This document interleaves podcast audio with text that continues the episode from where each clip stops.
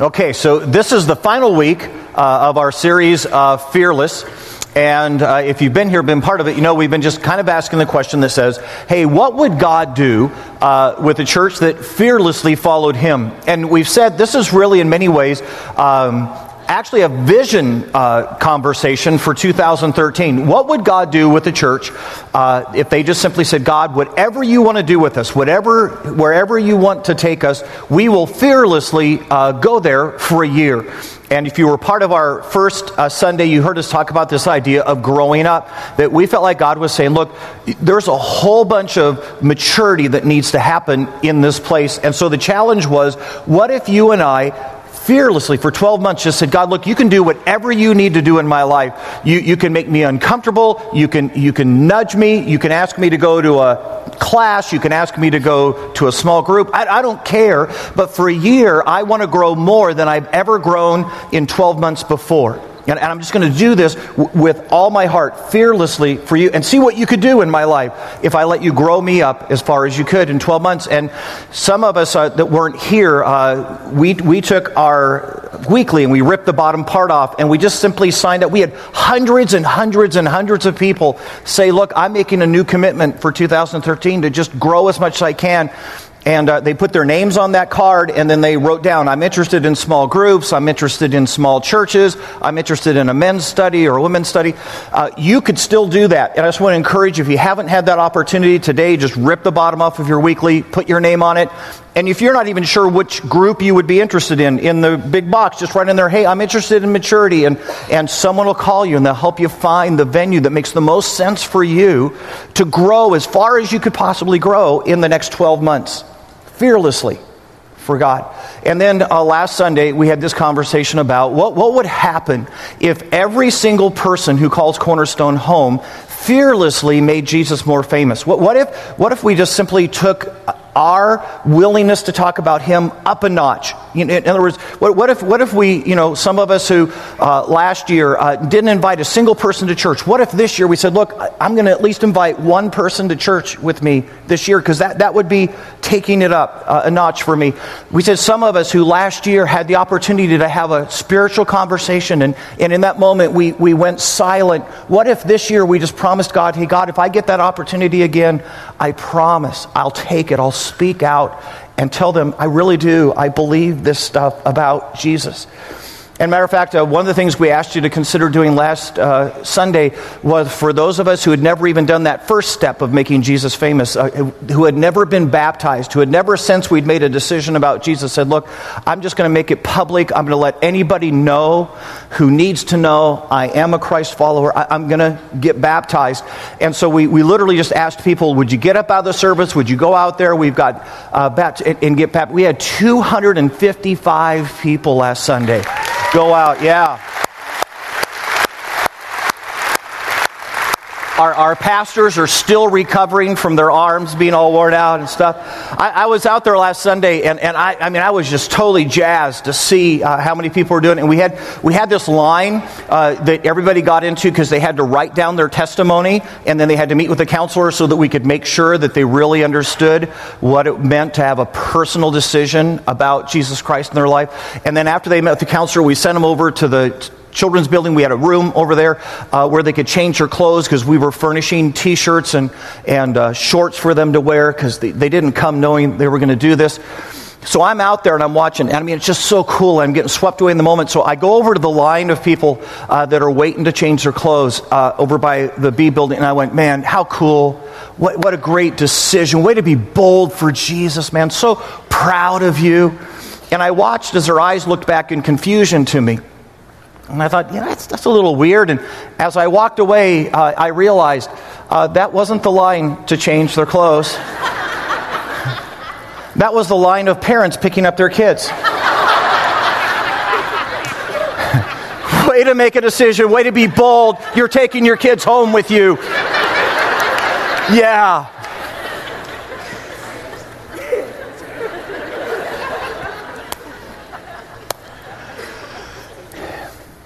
Today we're going to talk, in the last of this series, we're, we're going to talk about this idea of what, what would happen if, if you and I became a church that fearlessly decided not to live for ourselves. that what if we decided to live for those coming behind us, the next generation? You, you know, you realize there are really three types of churches in this world. Uh, there, there's the church of remember when.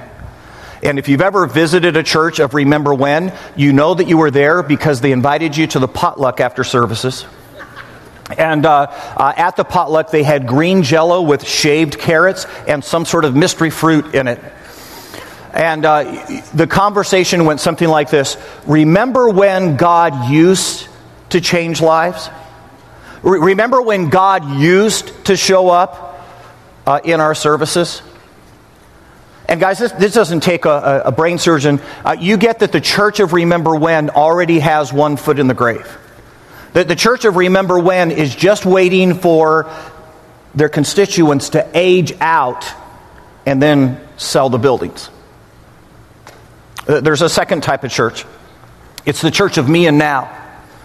And maybe this is the most dangerous type of church because, on first blush, when you first look at the church of me and now, it can look really, really healthy. I mean, you can walk in and you go, wow, there are crowds of people at the church of me and now, and, and the, the message was a great message, man. And, and the music, wow, I mean, the music uh, was amazing uh, music. Uh, and on first blush, the church of me and now can look really, really healthy. But here's the problem with the church of me and now the church of me and now likes the church the way it is now. Uh, they, they like the music that they have. They like the messages uh, that they have. And they're pretty sure uh, that if outsiders came to their church, it would somehow ruin it for the rest of them. It would spoil the porridge. And so they're going, look, here's the deal. I, I'm not sure I'd even want my neighbors to come to my church because my, my neighbors are really weird people. And if they came, then that would probably ruin it for the rest of us. And, and the type of music they like, oh my goodness. I, I bet you they'd want us to have drums in church. And have you seen my neighbor's kids? I mean, my neighbor, they're, they're hooligans and, and they start hanging out with my kids or they start uh, being on our Sunday school, I bet they'd be a bad influence on, on the rest of the kids at church. I, so here's the deal I, I, I'm just pretty happy with our church, where it is, and the way it is, because this is all about me and this is all about now. And what the church of me and now doesn't understand is that although they may look healthy on the outside, the reality is there's a cancer on the inside. And just like a human being who you can look at and go, wow, I, I, I, thought they were in the prime of life, and not realize there's death making its way through their body. And, and you stay a church of me and now for any length of time, you'll quickly become a church of remember when. Uh, there's a third type of church, and it's the church of next. Uh, it's a church uh, that simply says, hey, um, I wonder what God could do if we fearlessly made ourselves available to Him. I wonder what God would do if we were willing to be uncomfortable, if we were willing uh, to sacrifice. I, I, I wonder who's not here yet, who still needs to be in the room, and what's the next thing that God is going to use us to do. I wonder what it would be like to have our children grow up to be better followers of Christ than us. And so this isn't about what makes me happy, but what, what would it take to challenge my kids to, to love Jesus more than me and, and follow with deeper commitment and, and maybe even live lives that were holier than the lives of our parents? And the church of next is willing to do in the now whatever it means to make the next generation better than themselves.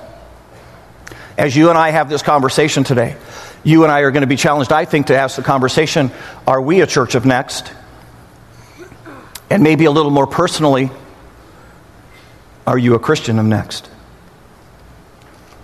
Are, are, are you living your life right now for me and now? Or are you living your life in such a way that the people coming behind you will love your Jesus more than you? Are you a follower? For next. Hey, grab your Bibles today, and uh, we're going to take a look at the story of a king of Israel uh, who is a king of me and now. And he absolutely sells off the next generation. He's so worried about making his kingdom comfortable for himself. He doesn't care what it means for those who come behind him because he's the king of me and now. So grab your Bibles. It's uh, going to be Second Kings. And if you're not real familiar, if you go to the very front of your Bible uh, and then you start working to your right, you're going to find Second Kings. I can help you get there. It's right after First Kings. I had to go to seminary for that. Uh, Second Kings, uh, chapter 20. Now, here's what you need to know it's, it's a story that happens in the life of a king of Israel by the name of Hezekiah. The thing is, get this, he's a good king. He has spent his entire life up until now uh, being a Christ follower. Matter of fact, uh, one of the things that he's done during his administration is that when he came into power as king of Israel, uh, there were all sorts of false gods and idols on all of the hills surrounding Israel, and many of the Israelites were going and worshiping these false gods and idols. And one of the first things Hezekiah did is, "Look, we're tearing those all down. We're, we're not going to uh, even tolerate that anymore. We're only going to worship the one true God." What you got to get and understand the moment: this guy has been a great king. He is a God follower. His stumble is that at the end of his life, he becomes a king of me and now with horrible consequence. So here we go. It's uh, 2 Kings uh, chapter 20, starting in verse 1. Uh, here's what it says. In those days, Hezekiah, King Hezekiah, became ill and was at the very point of death the prophet Isaiah, son of Amoz, went to, uh, went to him and said, This is what the Lord says Put your house in order because you are going to die. You will not recover. Okay, I'm just going to say that's a bad visit from the pastor. You do not want the pastor coming into your hospital room with that message. Verse 2 uh, Hezekiah turned his face to the wall and he prayed to the Lord. Remember, Lord, how I have walked before you faithfully and with wholehearted devotion and have done what is good in your eyes. And Hezekiah wept bitterly. Before Isaiah the prophet had left the middle court, the word of the Lord came to him Go back and tell Hezekiah, the ruler of my people, this is what the Lord, the God of your father David says I have heard your prayer and seen your tears. I will heal you. On the third day from now, you will go up into the temple of the Lord. So he didn't even, he wasn't even expected to survive. And he says, No, no, no. You're, you're going to be healed, and you're actually going to be able to go worship in my temple. I will add 15 years to your life, and I will deliver you and this city from the hand of the king of Assyria. I will defend this city for my sake and for the sake of my servant David. Now, here's the cool part you need to grab in this moment you get that Hezekiah's prayers get answered, that, that God listens when you and I pray.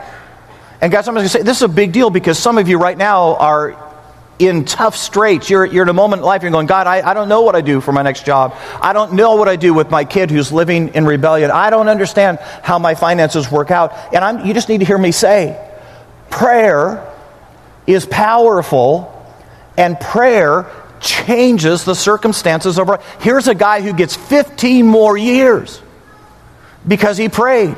And I'm just telling you, there is nothing you are facing right now that is beyond the capacity or the power of prayer. So do not lose faith, do not lose hope. Stay on your knees. When it's bigger than you, it's not bigger than God. Back to the passage. Skip down with me to verse 12. At that time, uh, Merodach-Baladan, son of Baladan, king of Babylon, sent Hezekiah letters and a gift because he heard of Hezekiah's illness. Hezekiah received the envoys and, and showed them all that was in his storehouses. Okay, so get the moment. This foreign king, he, he's the king of Babylon, hears that Hezekiah has been healed. Now, here's why this is critical Babylon is a perennial enemy of Israel. Uh, more often than not, they're at war with Babylon. And here, this pagan king hears that Hezekiah has been healed. He's shocked by the information. How is that? No one recovers from this illness. And so now he sends messengers to say, What happened here? What, how, how, was it a misdiagnosis? What, what happened that you're still alive? Back to verse 13. Hezekiah received the envoys and showed them all that was in his storehouses the silver, the gold, the spices, the fine olive oil, his armory, all of his weapons, and everything found among his treasures. There was nothing in his palace or in all his kingdom that Hezekiah did not show them. Then Isaiah the prophet went to King Hezekiah and asked, What did those men say and where did they come from? From a distant land, Hezekiah replied. They came from Babylon, you know, where all the pagans are, their perennial enemies. Then the prophet asked, What did they see in your palace? Well, they saw everything in my palace, Hezekiah said. There, there's nothing among my treasures that I did not show them. Now, don't miss the moment because everything is about to turn for Hezekiah. Because, wait, wait, wait. Because he lives a moment of his life pretty sure it's all about me. Think about this. When God grants Hezekiah 15 more years, what do you think that God knew that that information, that healing of Hezekiah was going to be so dramatic and so astounding that the king of Babylon, the pagan king, the perennial enemies of Israel, was going to hear about it. And you ready? In curiosity, send messengers to say, What happened? And in that moment, think about this. In that moment, what if Hezekiah had said, There's this God that all of Israel serves who has the power over life and death, and he's more powerful than any God that Babylon worships? What if in that moment Hezekiah had realized that this was all about God becoming famous? And, and, think about this. What if the king of Babylon had become converted? What if the king of Babylon had become a God follower? Do you realize the enemies of Israel would have laid down their swords and they would have been at peace with this pagan country? But instead, in the moment, what does Hezekiah do? Hezekiah says, Look, I showed them everything in my palace and in my armory and all of my weapons and all of my treasures. I showed them everything except God. And in that moment, Hezekiah steps into the spotlight you get that the very reason that God gave Hezekiah 15 more years, he was creating a platform. He was creating a moment of notice for the people around him so that God could become famous. And Hezekiah says, No, no, no, no. This isn't about God. This is about me. And how great a king I am, and how powerful I am, and how rich I am. And, it, and it's all about me.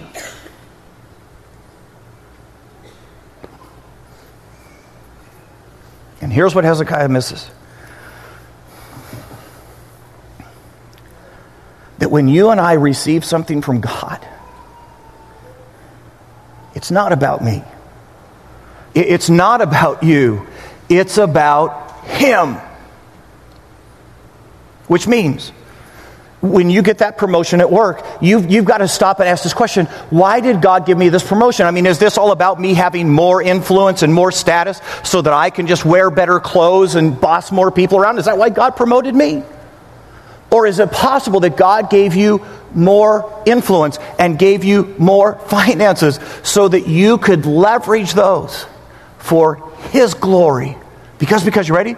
Because it's not about you that He gave it to you.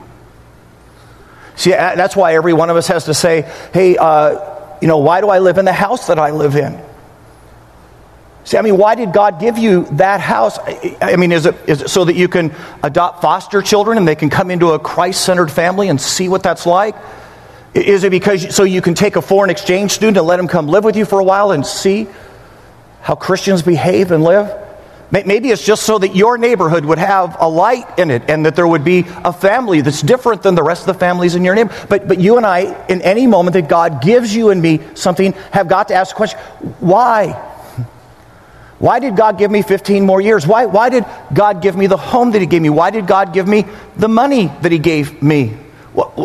Why? Because, because you ready?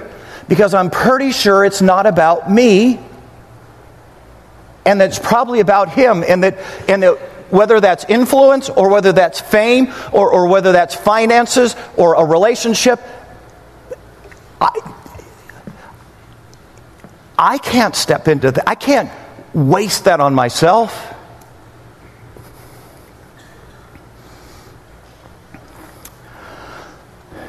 A couple years back, it was uh, Super Bowl 41. Uh, two guys, Tony Dungy, Lovie Smith, were the coaches of the two teams, the Chicago Bears, uh, the Indianapolis Colts, that were going to play in the Super Bowl. It, it, was an interesting moment because no black coach had ever taken a team and won the Super Bowl. And now, because both coaches going to the Super Bowl were black, everybody knew history was going to be made. And there was buzz, guys. I mean, there was every, you couldn't turn on ESPN and there weren't people talking about this. It was everywhere. And suddenly, Tony Dungy and Lovie Smith had unbelievable amounts of fame, unspeakable attention upon their lives. Here's the interesting thing Tony Dungy and Lovie Smith are Christians, they're Christ followers. And they begin to ask this question of themselves I wonder why God has given us this notoriety. And, and they saw past the circumstances and said, look, look, look, look, this probably doesn't have so much to do with the fact that we're black as it does to do with the fact that God made us black so that in this moment we would have attention. And I wonder what God is trying to do with us. I wonder why God gave this to us. And in response, uh, Tony Dungy and Lovie Smith uh, they ended up buying a full page ad uh, in USA Today with their pictures uh, on the ad and this statement. Uh, here's, here's what they wrote in, in the midst of all the fame and all the hoopla. On Sunday, one of us will be world champions. It's the ultimate goal, but we know that there is more to life than football. Even when you achieve the ultimate, something better lies beyond. We're pro football coaches, but we are also men of faith. A faith that defines who we are. It comforts us in tough times and produces hope in the midst of adversity. It is through our common faith in Jesus Christ that we have individually experienced God's love and forgiveness. Now, guys, I'm just going to tell you that's powerful. You, you, get, you get the moment. Here's a moment when all of the attention is on Lovie Smith and on Tony Dungy, and you get what they did in the moment. They recognize this is not all about me.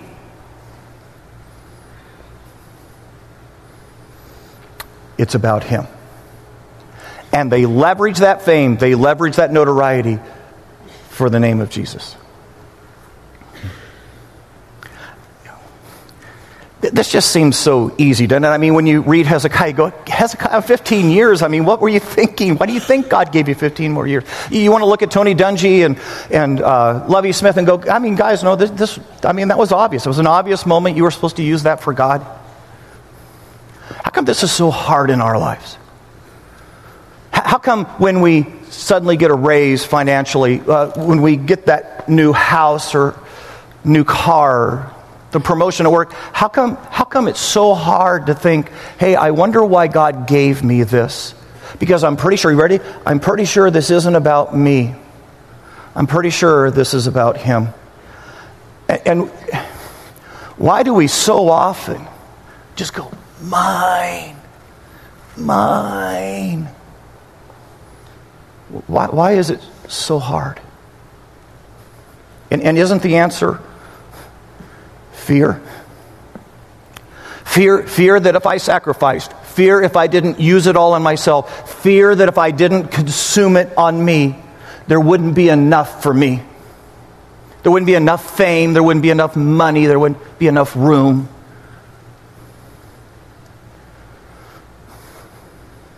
And what if, what if you and I fearlessly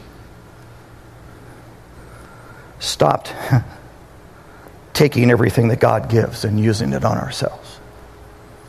And began to use those moments to divert the attention and the praise and the fame to Him.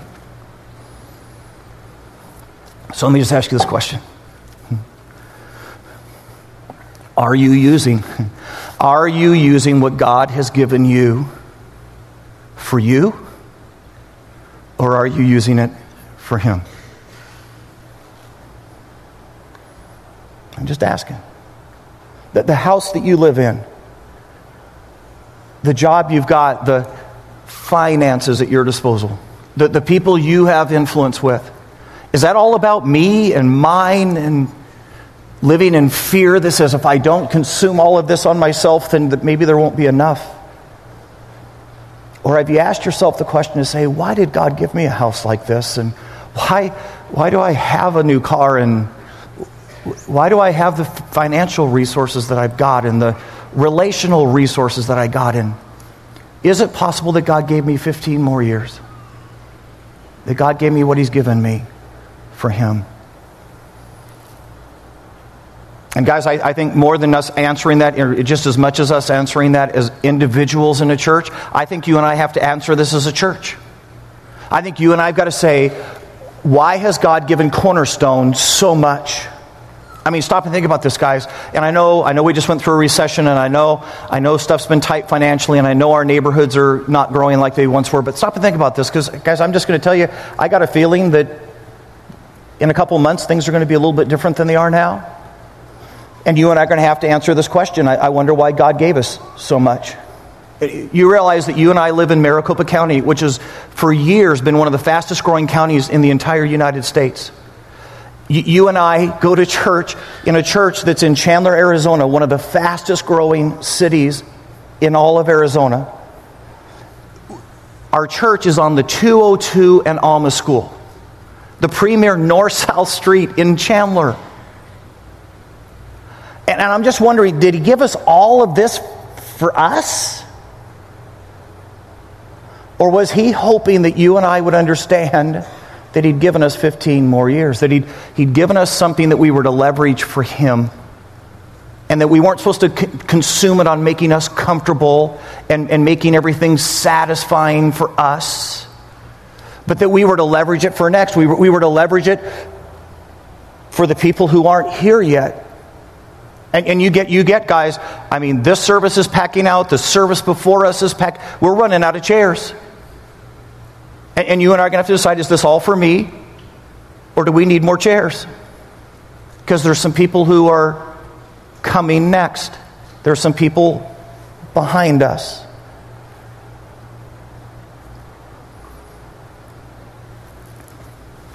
Back to the passage. Not only is King Hezekiah the king of me, uh, he's the king of now. Hey, as, as, long as, as long as now is okay, I don't care what happens in the future. And I don't, I don't care if the people behind me have to suffer, and I don't care if their life is harder. I don't care. As long as I'm comfortable and as long as I'm taken care of right now, then the future can worry about the future. So back to the passage. It's verse 16. Uh, then Isaiah uh, said to Hezekiah, Hear the word of the Lord.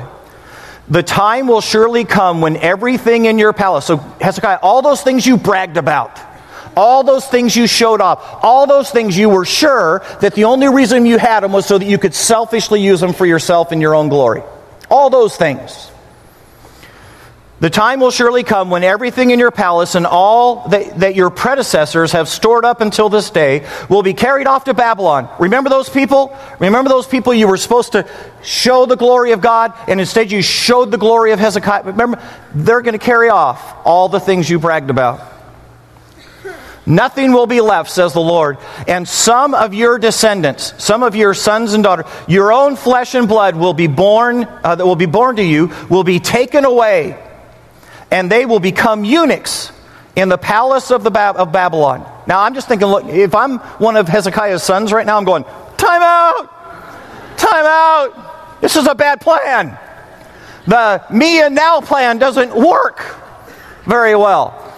I'm not thinking this whole carried off eunuch thing is where we need to head. Interestingly enough, though, look at what Hezekiah's response is to the information. Verse 19. Here's what Hezekiah says The word of the Lord you've spoken is good. Hezekiah replied, for he thought, There will not be will there not be peace and security in my lifetime. So as long as it's good for me, as long as I'm taken care of, as long as I'm okay for now, who cares? What happens to those coming? Who cares about my kids? Who cares about those who aren't here yet? As long as I'm okay. You get, you get to this moment, he sells out the future so that he can be comfortable. And, and I don't know about you, but I just, don't you just want to say to Hezekiah, dude, how selfish on your part. I mean, look, look, this is, this is happening because of you. What you ought to do, Hezekiah, is go back to God and say, look, look, look, look, take back the 15 years. Just kill me now. Don't, don't, don't make everybody behind me suffer over my vanity and over my selfishness. But he's not going to do it because he is the king of now. You and I, you and I end up left with the same decision. You and I live in a moment that says, Do I live for me and now? Do I live for my present comfort and satisfaction? Or do I live that the generations coming behind me are better than me? Let me tell you two things that a church of next, a people of next, have got to be willing to do to live for next. Number one is this our goal has to be our children. Our goal has to be our children. That they would be better Christ followers than we were. Anybody ever seen a relay race? Okay, one of you. This will this will boy, this will make a lot of sense then. Okay, for some of you that have been living in a cave for a while, a relay race. Uh, is where someone starts off with a baton and their job is to take a lap around the track, and when they get done, they hand the baton off to the next person who then takes a lap around the track for the team. And the idea is to run your leg as best you can so that you put your team in the best possible position for the future to win the race you realize that every single one of us sitting in this room has received a baton, that there is a generation that lived before us that handed you and me the baton. And in some cases, they handed it well, in some, they didn't. But right now, right now is our leg. And, and it is our job to take this and run this race as best we can, to do the very best we can to set up the next generation to live for Jesus better than us. And guys, when I say better than, I'm not saying better off. See, this isn't about your kids having more money than you had. Truth is, the best thing you could do with your money is spend it all. Make them earn their own. N- nothing will run them any quicker. Okay, this isn't, this isn't about them having five seater swing sets because you only had a two seater swing set. This, is, this isn't about them having a two year old car because your first car was a clunker. That's not better off, that's just spoiled. This is about them loving Jesus more than you love Jesus. This is about them following more passionately than you ever followed. This is about them being holier than you were holy. And it's setting up the next generation that when you and I hand this off, they are set up to be better than us. And the truth is, guys, I want to run this league so well that in their efforts to be better than us, they're scared out of their minds to try to keep up with what their moms and dads did. And guys, this here's what you need to hear. This isn't just your physical children. This includes our spiritual children. Because you get, you get that every single Christian who's not as far along as you is your spiritual child. You're the parent, and you're helping them as children in Christ to come. Years ago, I'm, uh, I'm a junior in high school, and this little eighth grade guy by the name of Owen uh, starts following me around. It was weird. I, I, I would be in the middle of a conversation. I look over my shoulder. There's Owen. Just watching me. After a while, I was pretty freaked out. I went to my youth pastor. I went, dude, I, woo, I don't, I don't get it. I mean, I don't, I, I, I don't know if it's a man crush. I, I don't know if it's a bro man. I don't, I don't know, but it's just weird. My youth pastor looked at me and he smiled. He goes, no, dude, I'm a grandparent. And I said, what? He said, no, no, no, no, no. I've been your spiritual father. You're not my physical son, but I've been your spiritual father. And I have invested in your life that you would be a better follower of Jesus than I am. Owen is your spiritual son. Go invest in his life that he would follow Jesus better than you. There's a second thing. You and I have got to make room for the younger to come and be the church with us and to lead with us and to be part of this. Guys, you know what happens so often in church? Everybody hangs on to control and everybody hangs on to leadership, and then they get to 80 and they go, Well, I guess it's time to hand off the baton to the whippersnappers. I'm a little worried because those 60 year olds are pretty impetuous. It's not what this is, guys. It's you and I right now saying to young people, to young lead, come, come do church with us. Come be part of this thing that God is doing. Which means, guys, there's going to be a lot of facial hair on the platform. Uh, it, it, it, means that your, your pastor may ha- change his hairdo every three weeks. Uh, it means there may be bets about tattoos and fog in the services. And guys, I get I get I get it. I get that for some of us that are older, there'll be music that, that we don't like. But you get what we're saying in that moment when we say, look, this isn't about me, this is about them. And, and, and I, I, I'm not going to make a church that's all about what makes me comfortable. I'm going to be part of a church that makes them comfortable and, and invites the younger generation, invites the people who aren't here yet to come be in the room with me. Because I'd rather live for next than live for me. And I just want to speak honor into this room because I know there are people in this room, and you come every Sunday and you go, Whew, that is not my music. And I'm, I'm just telling you, capri pants on the worship leader, wow. You know, I, I get it. I get it. But what you've said in your heart is this I'd rather be in the room where God is doing next than to be in the room that's about me and mine.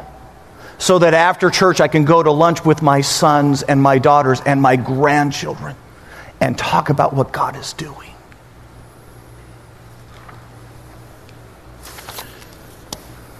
So here's the question.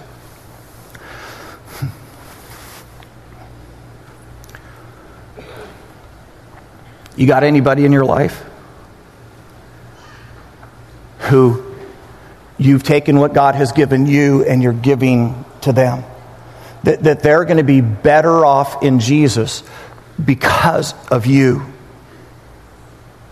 Will someone ever stand at your grave and say, I, am just telling you, I'm not even their physical son, I'm not even their physical daughter, I'm just telling you that where I am in Jesus, I'm there because of them? Because they gave and invested in next. And that was me recently this, uh, this kind of came home in my life. I, it was actually my, my son, and uh, he was living in Hollywood and, and working uh, kind of in the film industry there, and that had me a little bit concerned because of the influences. And, uh, he wasn't uh, going to church as much as his dad would have liked him to go to church. And so I just decided, I said, look, I'm, I, I don't even know what to say or to do, and I'm, I'm, I'm just going to pray for my son every single day. And, and I knew I would forget, so I went out and I, I bought myself a bracelet.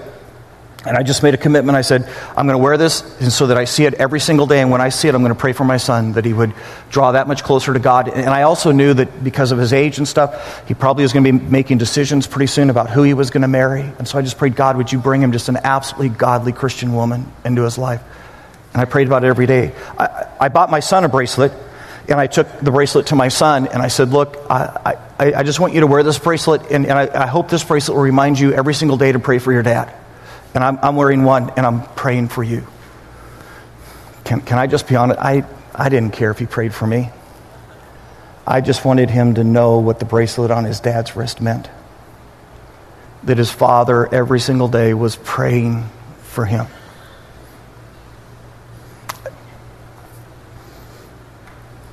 Do you have a next? Do you have a son or a daughter, either physically or just spiritually, that every day you're investing your life in? We went out and we, uh, we got some bracelets, and, and we're just going to make them available to you at the, at the cost we paid. We're not going to try and make any money, but I just thought it'd be pretty cool if some of us in here just said, you know what, I'm, I think I know who my next is. I think I know who I'm supposed to be praying for and investing my life in. And, and I'm just, for a year, I'm going to wear, and every day I'm going to pray. Every day I'm going to ask, hey, God, what would you want me to do in their life for next? Because it's not about me, it's about next. And maybe you want to buy them a bracelet uh, too. We, are going to have them out in the lobby. They're right by the bookstore. We'll sell them for cost uh, so that you could do that. Yeah, I think not only individually do we got to figure this out, I think we got to figure this out as a church. Our, our buildings are filling up. Uh, we're asking people to go out to tents in order to do maturity. And I know, I know some of you going, well, that's okay because I've got my seat and my kids have got a place in the room. I get it. But if you and I were thinking about next, then I've got a feeling that some of us that are attending this service right now would start going to the 1150 service so there'd be seats in here again. Or maybe the 5 o'clock service or somewhere, somewhere as a church, we're going to have to get serious about blowing some walls out and, and making this room because there are some people who aren't here yet that are next. And we're going to have to decide if we're going to live for me and mine or if we're going to say, I wonder why God gave us this. You just need to know that five years ago, before we built this building, uh, we were doing services over in what we call the Student Center right now. Everybody had a seat, everybody had a place for their kids. And we said to them, There's people who still aren't here yet. And the very room that you're sitting in, if you've been here for less than five years and you have a seat, it's because five years ago we chose to be a church of next. And, and I'm just telling you, I know we're not ready yet. I know the moment's not here, but I'm just, pretty soon we're going to have to make this decision again.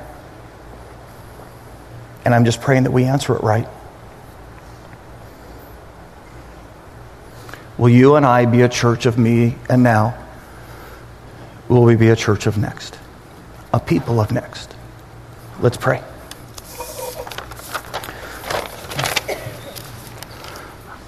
Here's what I'm just going to ask you real, real quick. Who is it in your life right now? You say, you know what, someday, someday they'll say, man, because of them, because they weren't selfish and because they didn't take everything that God had given them and use it on themselves, but instead they invested in me. Man, I am where I am in Jesus. Who is your next?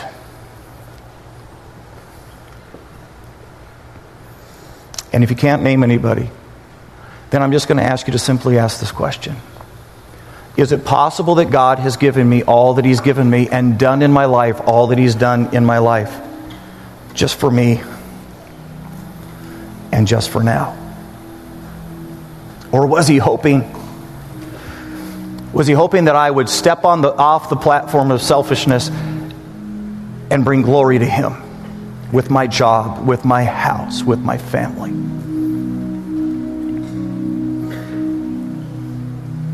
Was he hoping I'd be a person of next? I think we've got to answer this as a church. Because we've got a place for our kids, and we've got a seat on Sunday. As long as you push, you got a seat. But what would it mean to be a church of next? To believe that God wasn't done with us and that there were people in our community who still needed to hear the story of Jesus. There were children in our community who needed to hear about a Savior. And if we were a church of next, we'd make a place for them.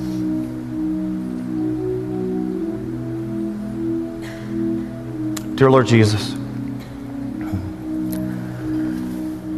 God, don't let us be the kings of me and now. Help us to realize that everything that touches our hand, you gave us to leverage for you.